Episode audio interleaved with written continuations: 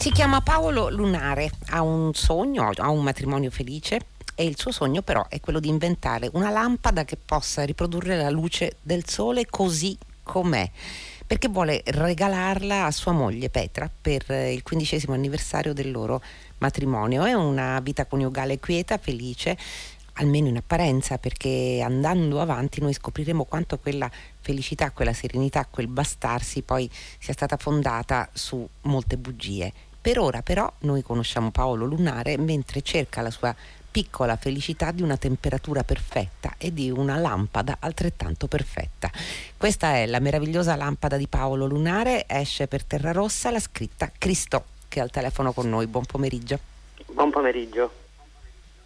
Cristo è un libraio, è anche un musicista e ovviamente è uno scrittore, ha già pubblicato cinque eh, romanzi come Pescare, cucinare e suonare la trota, L'orizzonte degli eventi, That's Impossible, La carne e Restiamo così quando ve ne andate. Ora, prima di addentrarci in questa storia, che è una storia che sconfina in quello che possiamo chiamare, anzi lo chiamerebbe Todorov così, perturbante, cioè qualche cosa che non è del tutto reale, è, veramente salta agli occhi un modello, che è un modello quasi della novella novecentesca, quella di Buzzati sicuramente, ma anche quella di Landolfi, che va ad ispirare questa piccola grande storia d'amore e di magia. Sono quelli i riferimenti, Cristo?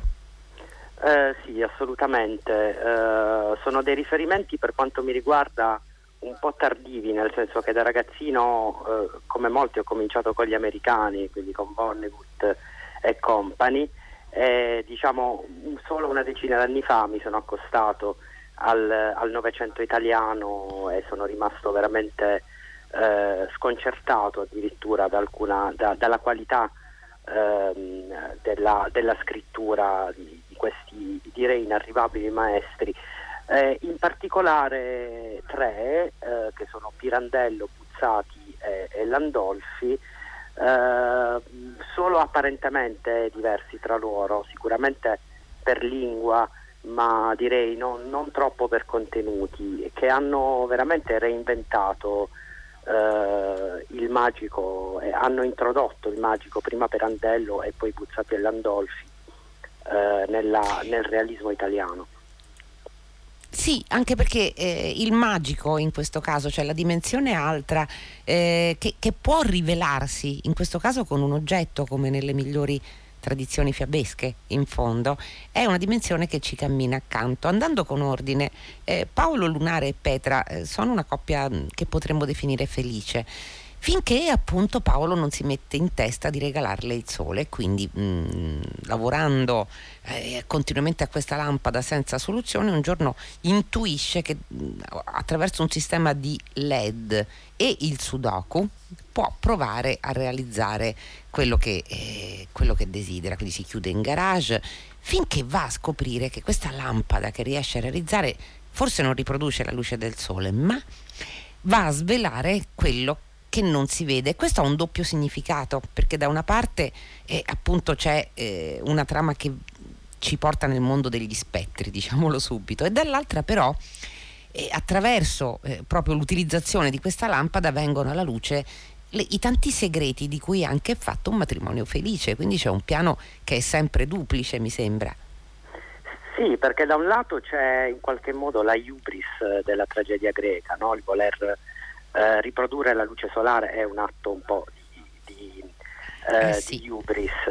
Ehm, dall'altro però eh, c'è eh, l'elettricità del romanzo gotico diciamo di fine 800 inizio 900 io ho voluto non, un, non scrivere un, un, romanzo elettronico ma un libro elettrico perché, perché mm. mi, mi, pareva giusto diciamo, fare un omaggio a, al Novecento che sostanzialmente eh, ha queste, queste, due cose importantissime che sono la, la, l'elettricità e la psicanalisi che hanno diciamo, segnato moltissimo la, la letteratura del Novecento.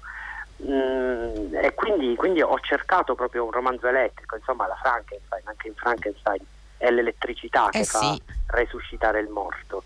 Eh, però in realtà poi la magia è, è quella che che porta alla luce il realismo, la verità, è quella che porta alla luce il verismo quasi della vita di questa coppia. ehm, e quindi, e quindi eh, diciamo è una specie di ribaltamento dove eh, la parte fantastica del romanzo è quella che permette di riportare alla realtà i personaggi.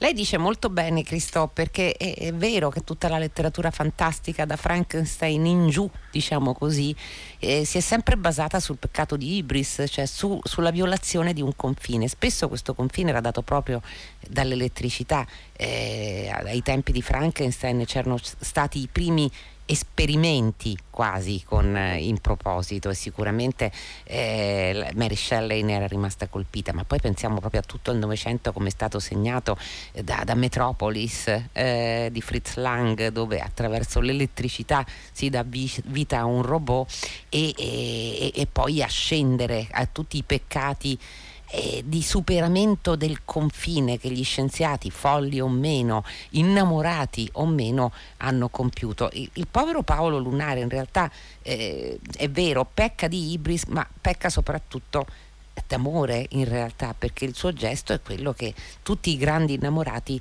eh, vorrebbero compiere in genere vogliono regalare la luna lui si insomma punta più in alto diciamo così eh, punta direttamente al sole però in questa eh, che non è una cornice, è qualcosa di più fantastica, lei inserisce un'altra cosa che è quella che anche colpisce effettivamente, perché si possono raccontare le incrinature delle famiglie in tantissimi modi. E beh, il fantastico è uno di questi, perché non è soltanto la, la lunga menzogna, adesso non diremo quale, che Petra eh, ha comminato a Paolo durante i loro anni di matrimonio, ma anche le bugie che ha ricevuto lei quando era bambina a proposito della scomparsa della madre. Sì, in realtà eh, questo è un libro sulla menzogna.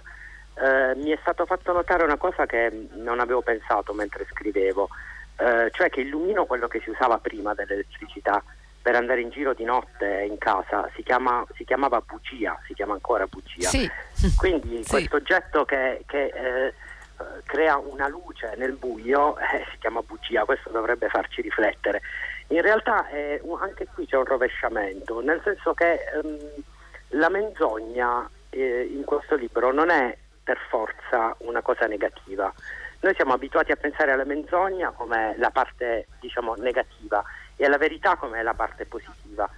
In realtà scrivendo questo romanzo io stesso mi sono eh, fatto delle domande su questo perché probabilmente esistono delle menzogne eh, che sono degli atti d'amore e delle verità che sono degli atti di violenza.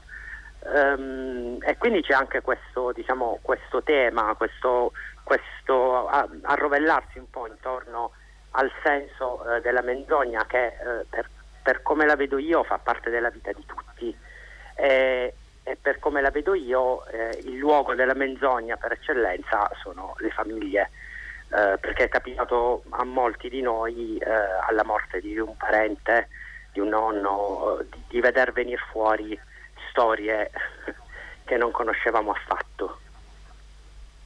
Ed è esattamente quello che rischia di accadere o accade in questa storia, in questa storia che di fatto ha due personaggi soltanto con delle incursioni dal passato per l'appunto e che ha anche una, una parte liberatoria perché solo da morti ci si può dire la verità in certo. vita no. Eh, Perché a quel forse, punto si è liberi non... da ogni vincolo. Eh certo, è certo. Um, diciamo che più che sì, da morti ci si può dire la verità, speriamo che sia veramente così. Um, sicuramente ci sono delle verità che si possono dire solo dopo che uh, alcune persone non possono più sentirle. Um, questo accade anche nella letteratura, è piena la storia delle, della letteratura di libri che sono stati tenuti nei cassetti fino a quando, che ne so, i padri o le madri degli scrittori eh, non sono morti, libri che non potevano essere pubblicati prima di una tale data perché c'erano persone che non dovevano sapere alcune cose. Ma non solo la storia della letteratura è piena di questo, la storia delle persone è piena di questo. Um, io, io, io, credo che in realtà bisognerebbe mm, un po' ripensare a, alla qualità delle bugie che abbiamo detto e che ci sono state dette. Senta, la, la, la meravigliosa lampada di, di, Paolo Lunare, appunto, questo lo, lo, lo, diciamo anche se poi non sveleremo molto altro, di far vedere i morti, tutti i morti del suo quartiere. C'è questa bellissima parte del, del romanzo in cui eh, Paolo Lunare fa la sua prima passeggiata notturna con i morti che frequentano l'isolato di casa sua in una notte fredda, ha questa torcia con la meravigliosa lampada lunare eh, nella mano destra e incontra eh, tutti questa, questi spettri, non così tanti in verità, però la, la cosa interessante è che tutti gli spettri ripetono continuamente le stesse azioni, quindi non c'è il, il, classico fantasma, il canone del fantasma che torna, parla, interagisce, ma come se fossero condannati, eh, non sembra nemmeno esserci dolore in questo, è quasi una, una presa d'atto a ripetere un gesto in particolare. Perché? Sì, sì ehm, quello che succede a, ai morti nel mio libro, e spero non sia così nella, nella, vita, mm. nella, vita, o nella morte reale è quello di ripetere eh, costantemente i gesti eh, della bugia più grande, i gesti legati alla bugia più grande che hanno detto nella loro vita. Um, ci sono vari personaggi, è vero, non tanti, um, che, che, mostrano diciamo, questi, questi, gesti continui.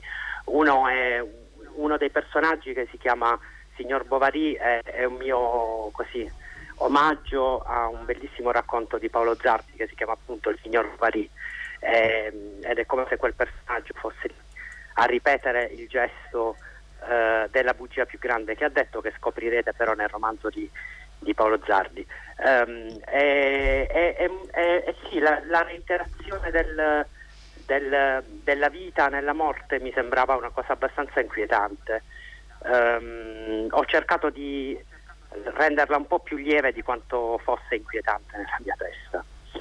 No, no, è anche inquietante giustamente, eh, perché in realtà questo riparare a un torto possibile, al torto di una bugia, appunto torniamo a quello che è il cuore del libro, è la menzogna ed è la domanda che si fa Paolo Lunare. La menzogna è connaturata così tanto agli esseri umani da ripresentarsi inevitabilmente in punto di morte come ultimo pensiero e quindi la morte in realtà è una forma di rimorso in un certo senso, ma e in questo modo quello che dovrebbe essere il dono più bello e, e, può esserlo nei confronti di Petra in realtà è un dono o è una condanna? E anche qui il lettore andando avanti ovviamente nella vicenda perché Petra poi verrà a conoscenza di questa lampada meravigliosa e beh eh, non sappiamo se davvero sia stato un dono una condanna un mutamento profondo, certamente, al di là della sorpresa, al di là dell'incredulità, al di là di tutto questo. È come se la meravigliosa lampada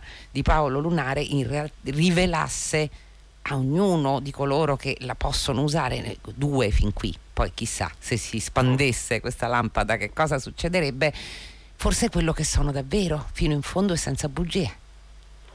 Uh, sì, il che è un dono e una condanna, c'era nella eh, una, una, delle scene che da ragazzino mi è rimasto più impresso della storia infinita di Ende è il famoso specchio in cui sì. ognuno poteva vedere chi veramente fosse e i più grandi guerrieri scappavano di fronte alla verità. Eh, la verità è sempre un dono e una condanna insieme eh, ed è per questo che come, come si dice la, la, verità è rivoluzionaria. Perché? Perché, perché fa vedere le cose per quelle che sono, per quelle che sembrano, perché poi la verità vera qual è? Non, non possiamo, nessuno di noi può dirlo, eh, probabilmente ognuno di noi non sa neanche quale sia la verità profonda rispetto a se stesso. Eh, quindi sì, quindi la, la, come, come, ogni, come ogni diciamo, oggetto magico che, ci, che si rispetti eh, ha, ha, un potere che, che dà un dono ma anche una condanna eh, mi piace dire che come, come, dice uno dei personaggi più importanti del Novecento, che secondo me è Spider-Man, eh, a, sì. a, grandi, a grandi poteri corrispondono grandi responsabilità. Beh, devo dire che Paolo Lunare questa responsabilità se la prende in fondo, cioè è uno dei pochi che chissà se in mente, ma questo poi eh, lo scopriremo grazie anche alla bellezza di un papavero che si schiude, è uno dei passi più belli poi del romanzo e capiremo qualcosa di più su di lui e su di Petra. Senta, eh, frase famosa di Foster Wallace, ogni storia è una storia di fantasmi e non solo sua naturalmente, eh, ma ogni storia d'amore è una storia di fantasmi, perché questa poi a ben vedere è vero, parla di, di famiglia, parla di, eh, di, bugia, ma parla d'amore anche, cioè non è una storia che è immersa nel, nel cinismo o nel disincanto, cioè l'amore conta molto. Sì, sì, è, è una storia d'amore, io ho cominciato a scriverlo perché volevo per una buona volta scrivere una sana storia d'amore, eh, una mm. storia d'amore vera. Um, e infatti diciamo, la dedica è al nostro sincero amore perché um, è proprio, lo è, è, è, assolutamente una storia d'amore. Uh, ma uh, come diceva Foster Wallace, scrivendo bisogna essere molto sinceri.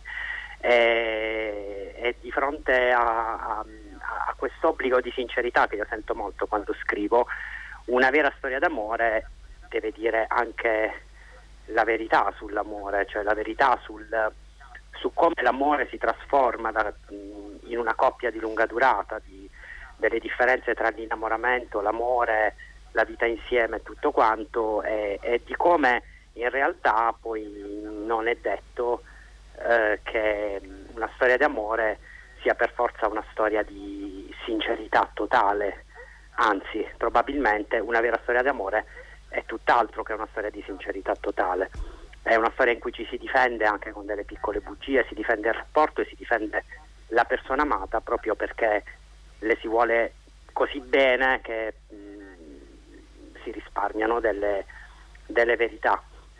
Eh, però sì, detto questo, è, è un romanzo d'amore. Non solo, ci dice anche che l'amore non ha necessariamente un andamento lineare, la, la, passione, poi il disincanto a volte è la fine di un amore, a volte è quello che è interrotto ritorna.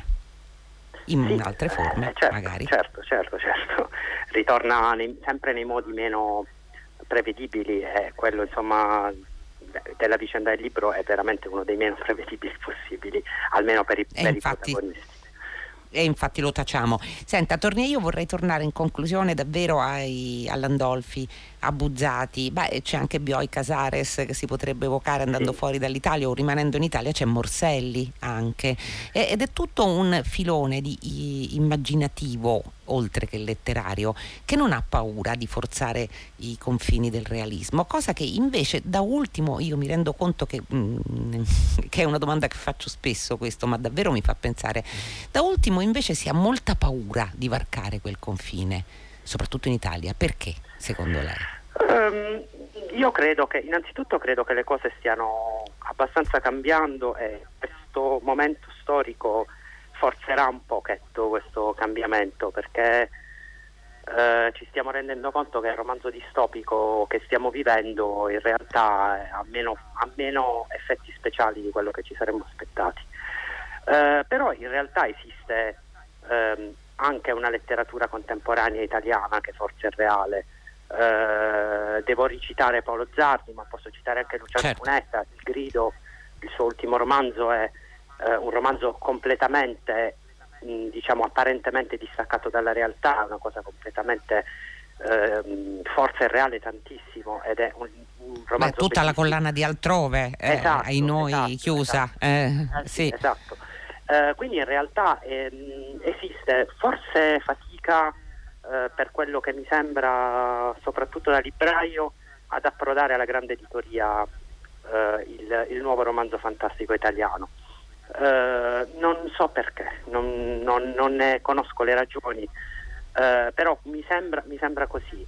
Eh, dopodiché, secondo me, questa, almeno a livello letterario, questa pandemia sta chiudendo il Novecento e, mm. adesso dovremo inventarci qualcosa di nuovo perché sarà, sarà complicato. E forse quel qualcosa di nuovo è proprio passeggiare fra delle, delle ombre non infelici come, come, le sue, semplicemente un po' timorose di dover riparare un torto, ma cominciare a vederle quelle ombre grazie a una lampada meravigliosa, no? Certo, ma quelle ombre ci sono, fanno parte della nostra tradizione anche popolare. Eh, dalle mie parti, per esempio, ogni casa, almeno per mia nonna, eh, aveva una fata della casa. E, ehm, che, che, ne determinava anche il carattere della casa. Eh, è bellissimo, eh, una, certo. una, fata della casa. Va sì, bene, questo mi sembra una... Questo è un bellissimo regalo di chiusura. E il libro è La meravigliosa lampada di Paolo Lunare, l'ha scritto Cristò, l'ha pubblicato Terra Rossa Edizioni ed è il libro del giorno di Fahrenheit. Grazie per essere stato con noi. Grazie Cristò. a lei, buona giornata. Fahrenheit si chiude, come immaginate, con questa suggestione, la fata della casa, e con i saluti della redazione, Giosuè Calacciura, Carlo D'Amicis, Lea Gemmato, Clementina Palladini, Daniela Pirasto, Laura Zanacchi, Benedetta Annibali in regia, Susanna Tartaro che cura il programma, Francesco Napoleoni alla console.